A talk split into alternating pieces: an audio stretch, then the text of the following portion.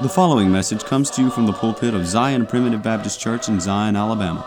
For more information, please visit us online at zionpbc.com. Welcome to the Zion Primitive Baptist Church podcast.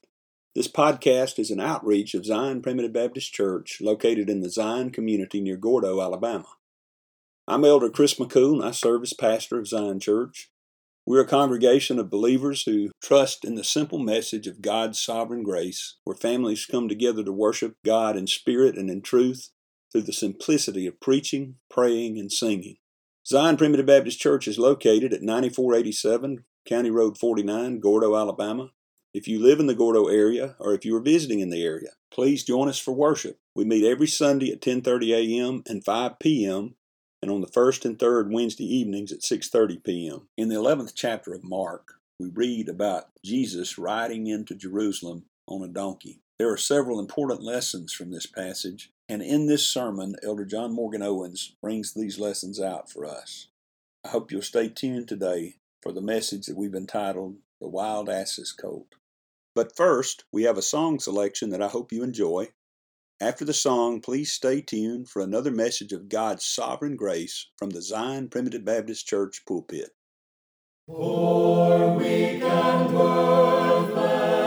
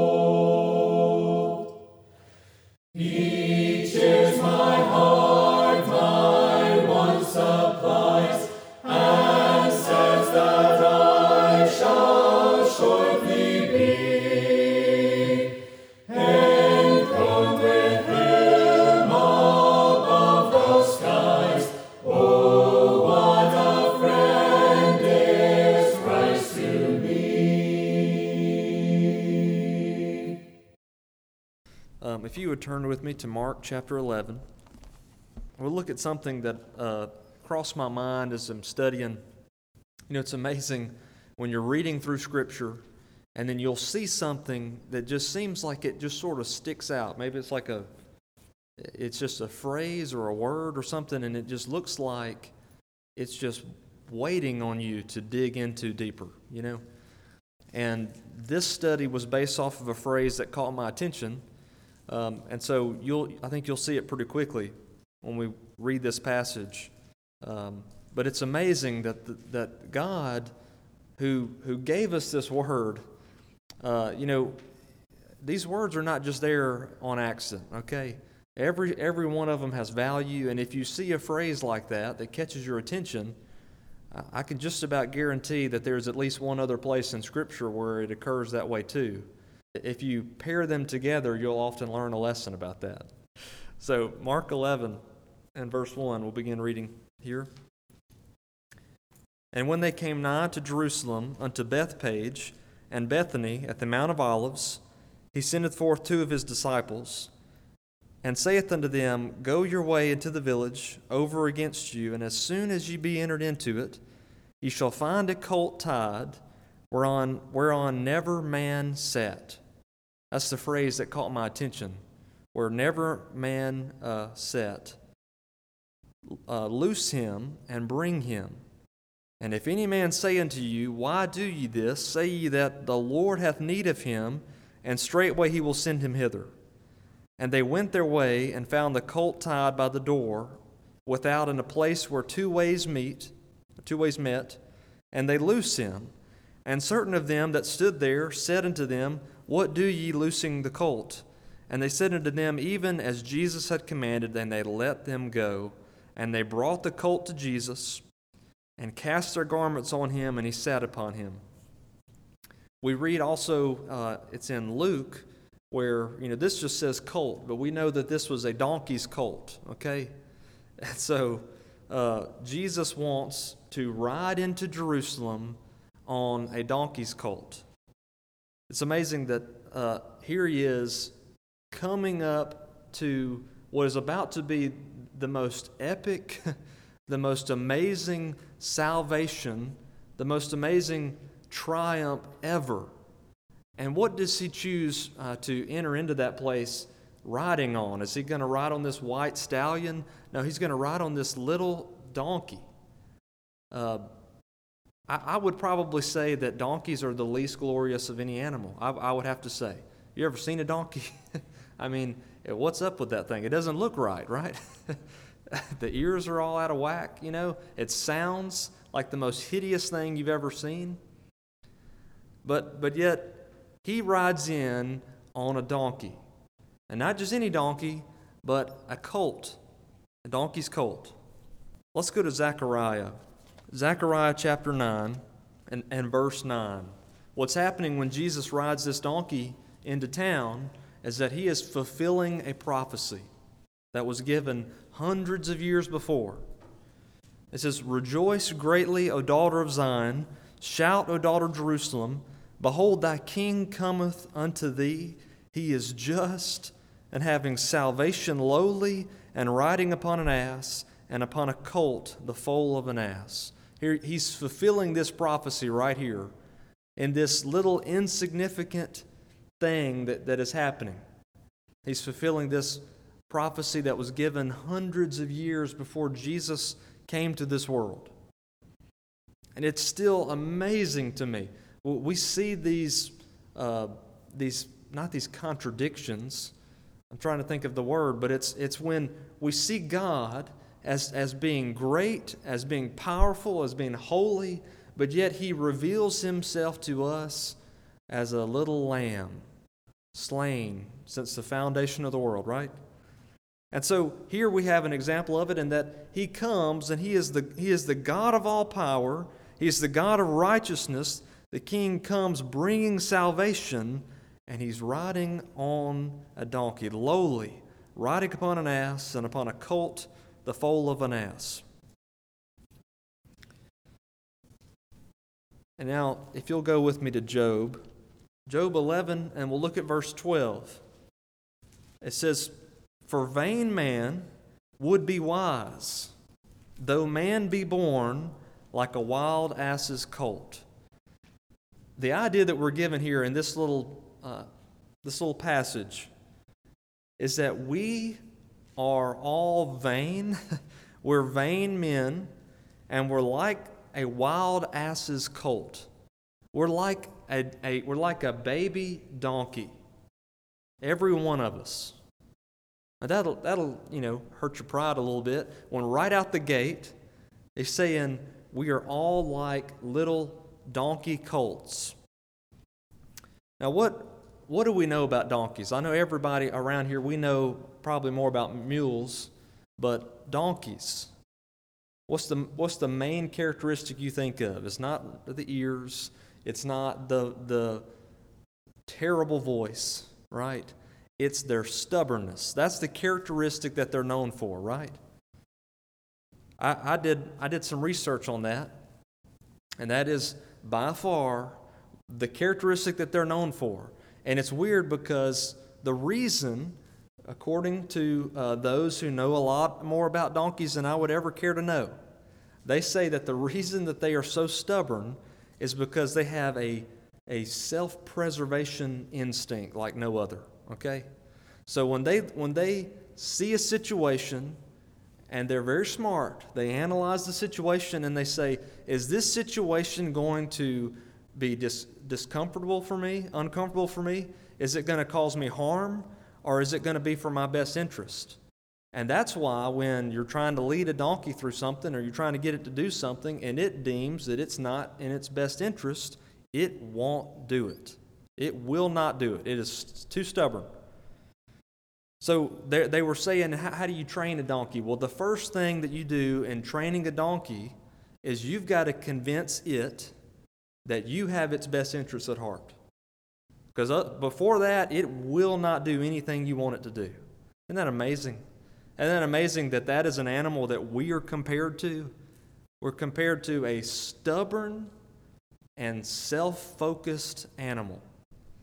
Now, I don't know about y'all, but I'm very self focused. I'm very uh, selfish. I want to take care of my best interests. I think we all are. I mean, that's the way that we are in our nature. And that can make us stubborn. That can make us very foolish at times. Obviously, not glorifying to God. And there was another characteristic about donkeys that I thought was amazing. They are social creatures, they, they want to be around other donkeys. And, and in this little thing I was reading up on, they were saying if you want to if you want to raise donkeys or you want to have a donkey and you don't have other donkeys around, it will make do as long as it's with a herd of goats. So it'll do okay if it's with goats, not any other animal, but it does okay with goats. Isn't that us? In our nature, our stubborn, self focused nature, we want to be there with the goats of this world. We want to be there in the midst of the world feeling that. Because when we're around sheep of this world, you know what it does? It just reminds us of how self focused we are and how stubborn we are, and we don't like it. We would rather be around goats, right? I guess the donkey finally feels like when it's around goats, it finally feels like it's the superior animal. Because I can't, goats are probably worse, right? Um, but that's us. And so if we go back here to Mark 11, thinking about us, Every time you read this passage, I want you to think about you there. That Jesus does this very interesting thing. He goes there and he tells his disciples, he sends two of them, and he says, You're going to find this donkey. He's going to be tied up there. He gives them directions, instructions on how to get to this place. You know, Jesus already sees this place, he already knows this place. He's there with his disciples, but yet he knows this donkey. He knows the owners, he knows everything about him because he's God. And so it, it is amazing to me that he gives his disciples instructions of where to go, the place to be. You're going to find this donkey tied up there. Isn't that amazing? he knew exactly that the donkey was going to be there at that time and then he says, if anybody asks you when you take this donkey, you just tell them that the Lord has need of this. Isn't that amazing? And he says, and they'll let it go. Now, I want you to imagine just for a second that you are the owner of this donkey. And you've got this, this donkey who has not yet been broken yet, has not had any man ride on him, has not been used yet because it's young. You're, you've got, maybe you've got big plans for this thing, and you've got to train it, whatever you need to do. And you've got it tied up there in the front yard. And then these two uh, shaggy haired, crazy looking people, uh, dirty, come up out of the up out of the path, out of the woods or so, and they just start untying your donkey and like they're going to walk off with it. I mean, that's what's happening here. And then you say, Well, hold up now. What, why are you leaving with my donkey? And they say, Well, the Lord has need of it. And then he just lets them go. Now, you, gotta, you, you got to understand, obviously, that God has been working on that person long before he ever requested his disciples to go and to get this donkey. It's amazing how God can be working in so many places at the same time. And let me tell you, he, He's still doing that today. You know, we, we sometimes get this idea and we get discouraged by thinking that God is not working anymore, that He's not doing things anymore. You know, maybe we remember back to times in our life, you know, uh, 10 years ago maybe, when, when Zion was just like a firecracker. It was just taken off right in the revival. And, and things are still happening. We see that. Uh, But we, in our nature, can get discouraged thinking that God is not working anymore. Maybe, maybe you get discouraged thinking, looking at what the world is doing. But God is always working, He is always moving in the hearts of His people. It may just be in ways that you could never possibly ever understand or ever see. Moving in the hearts of people uh, to lead them to repentance, repairing uh, uh, and fellowship, things that you thought would never be possible, but yet God is still moving, okay? So don't get discouraged just because you don't see Him working. He was working with this man, He's working with you, He's working with all of His people, wherever they are. So then, this donkey gets loosed. And as I said, this donkey is you. This donkey is sitting there in a place where two ways meet. Isn't that us? Aren't you sitting at a place right now, even tonight, in a place where two ways meet? You've got the way of the world, you've got that broad way leading to destruction, and then you've got this other way, this path of life, this narrow way leading to life. And right now, you have a decision to make, okay? People talk about making a decision for the Lord.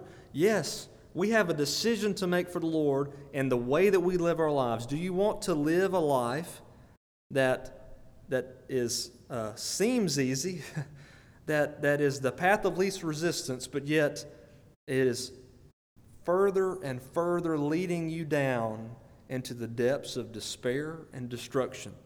Or do you want to push yourself into what the Lord would, would have you do and go that narrow way of life and experience, even though you may experience short term losses, you may experience short term pain and discomfort, yet you will experience the presence of God in ways that you have never experienced before. Now, that is the way that I want to choose. As I'm sitting there where two ways meet. Okay? Jesus comes to, to this donkey through his disciples. He looses this donkey, he brings him aside for his use. Now, there's a sense in which each and every one of his children are called aside for his use. When you, you realize that when you're born again, that Jesus himself, it's even better than this. He didn't send his his disciples to born you again. He came himself and he loosed you and he is bringing you to him and setting you apart from your deadness, setting you apart from the deadness of this world to be for, for him. and that's what this donkey was. He was taking this donkey away from its mundane purposes, from whatever it was going to be doing that day. And Jesus said, I'm clearing off this donkey schedule. This donkey will be for me. And that's what he's done for us in the new, in the new birth. Okay, so I'm talking on one hand about how this applies to us every single day in a timely sense, but I'm also talking about how this applies to us in one time when Jesus came to you in the new birth and called you from death to life. And what did he do? This donkey that had never been broken, whereon never a man had sat, Jesus sat on him and rode him into Jerusalem. And this is such a beautiful image. You know, I, I, have taken it for granted many times when I have uh, rode horses, things like that. You know, riding horses is something that uh, scares me a little bit. I don't know if anybody else in here is that way.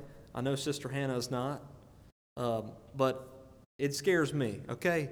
For one, when you when you get up on top of the horse, it feels like you're 20 feet up in the air. You know, they're they're only you know yay high, but it feels like you're you know on a ladder. And then when they move, they have power and they have their own mind and and and they they can kill you, they can hurt you, you know. So I mean, you ought to give them a little respect. But we take for granted sometime that somebody had to be the first person to get on that horse's back at some point, right? Some brave soul had to say, I'll, I'll take one for the team and I'll get on this beast and, and I'll ride it for the first time. Well, Jesus takes this donkey that had not been through training, that was a young donkey, and he says, I am going to set you apart for the purpose of fulfilling this prophecy, of showing forth who God really is and coming into Jerusalem, not on a stallion, uh, not in uh, you know some type of carriage. He is going to ride in lowly and meek on a donkey. And so he just does it. he just does it. And the same thing he did with my wild, stubborn heart. He didn't come in and train my heart through the use of a, of a preacher or through the use of the gospel. He came to my stubborn and wild heart and he just tamed it right there. We don't see a training montage right here where Jesus spends the next few hours, next few days training this donkey into how to do this correctly, right? You know, we, we like those scenes in Rocky and other things like that. I, I mentioned that at Five Mile. We like to see that that part. That's always my favorite part of the movies when you've got this contest, you've got this challenge, and you've got to get better. And then you put on some inspirational music, and then you know you have cut scenes of, of all this working out that you're doing to get better and stronger. That's not happening here. That's not happening with Jesus and this donkey. He just tames this donkey right there. And that's what happened with my heart, right? He didn't have to coax me into it, He didn't have to train me into it, and He did that for you too. Let's go to John 19. I initially said that it was the phrase whereon never a man had sat. That was what caught my attention. And then as I uh, meditated on that, I remembered another place where that same sort of phrasing had occurred. And so I looked at it, and here, here's where we are in John 19 and verse 41. It says, Now in the place where he was crucified, there was a garden, and in the garden a new sepulchre, wherein was never man yet laid. So, on the one hand, we have a donkey. whereon never a man yet was uh, sat, where he sat.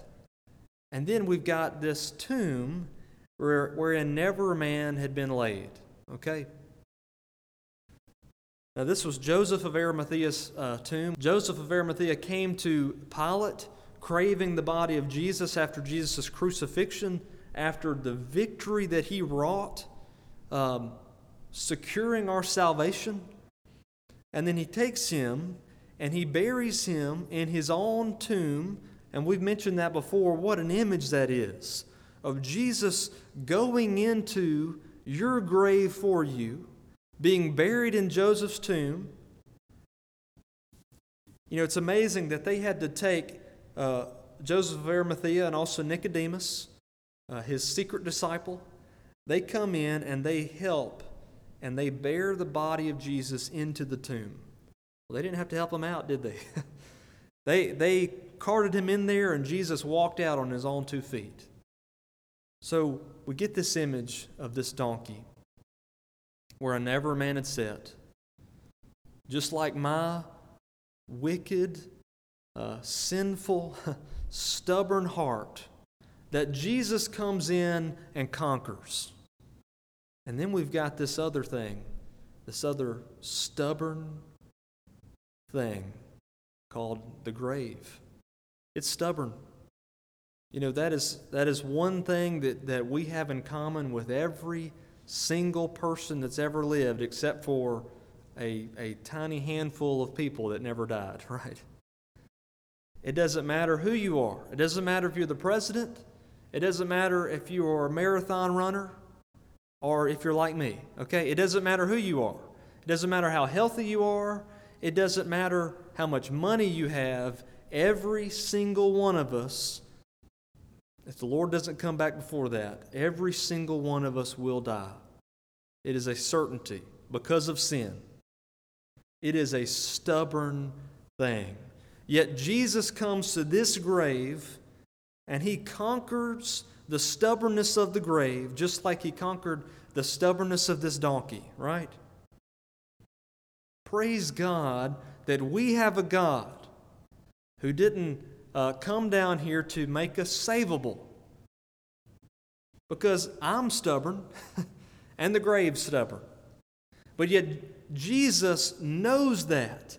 He knows who you are. He knows that you are a stubborn donkey. And He knows that because of our sin, we have a stubborn adversary of death waiting for every one of us. And so, what did He do? he came in and He conquered it, He broke it, He tamed it for us. He came in and he tamed your wicked, broken, sinful heart. He didn't ask you about it, he didn't plead with you. He came in and he just did it. And then he goes to the grave. And what does he do? Does he beg death to let go? Does he beg death? Does he beg Satan? Does he do any of these things? No, God comes in and he takes care of business. He breaks death, he defeats it. Even the stubbornness of the grave cannot hold your Savior. That's such an encouragement to me when I realize what a failure that I am and how broken that I am and I feel I feel the deadness in my flesh that Jesus did not leave me to try to make the right decisions or to save myself out of this situation that He would even love me enough, that He would love me enough to conquer me and to conquer our enemy death. I pray that we might think about that. That when we read that passage and we see that donkey that never a man had sat on, we might think about us in our natural state, untamed. And we might think about Jesus going to the grave for us, uh, that he might save us from our sins, period. That's what we believe here, isn't it not? What does the primitive Baptist believe? That Jesus saved his people from their sins, period. Hope that's an encouragement to you tonight. Thank you for joining us today on the Zion Primitive Baptist Church podcast. I hope the message has been uplifting and beneficial to you, and that the Lord will continue to bless you to grow in grace and knowledge of the truth. Join us again tomorrow for another message of God's sovereign grace. If you would like to subscribe to our website, please go to www.zionpbc.com and sign up for email updates. If you have any questions, please feel free to contact the church at zionpbc1847 at gmail.com. That's Z-I-O-N-P-B-C-1847 at gmail.com. Or you can email me directly at jchrismccool at gmail.com. That's the letter J, C H R I S M C C O O L at gmail.com. Again, thank you for listening. May the Lord bless you, is my prayer. We thank you for listening to today's message. For more information, please visit us online at zionpbc.com.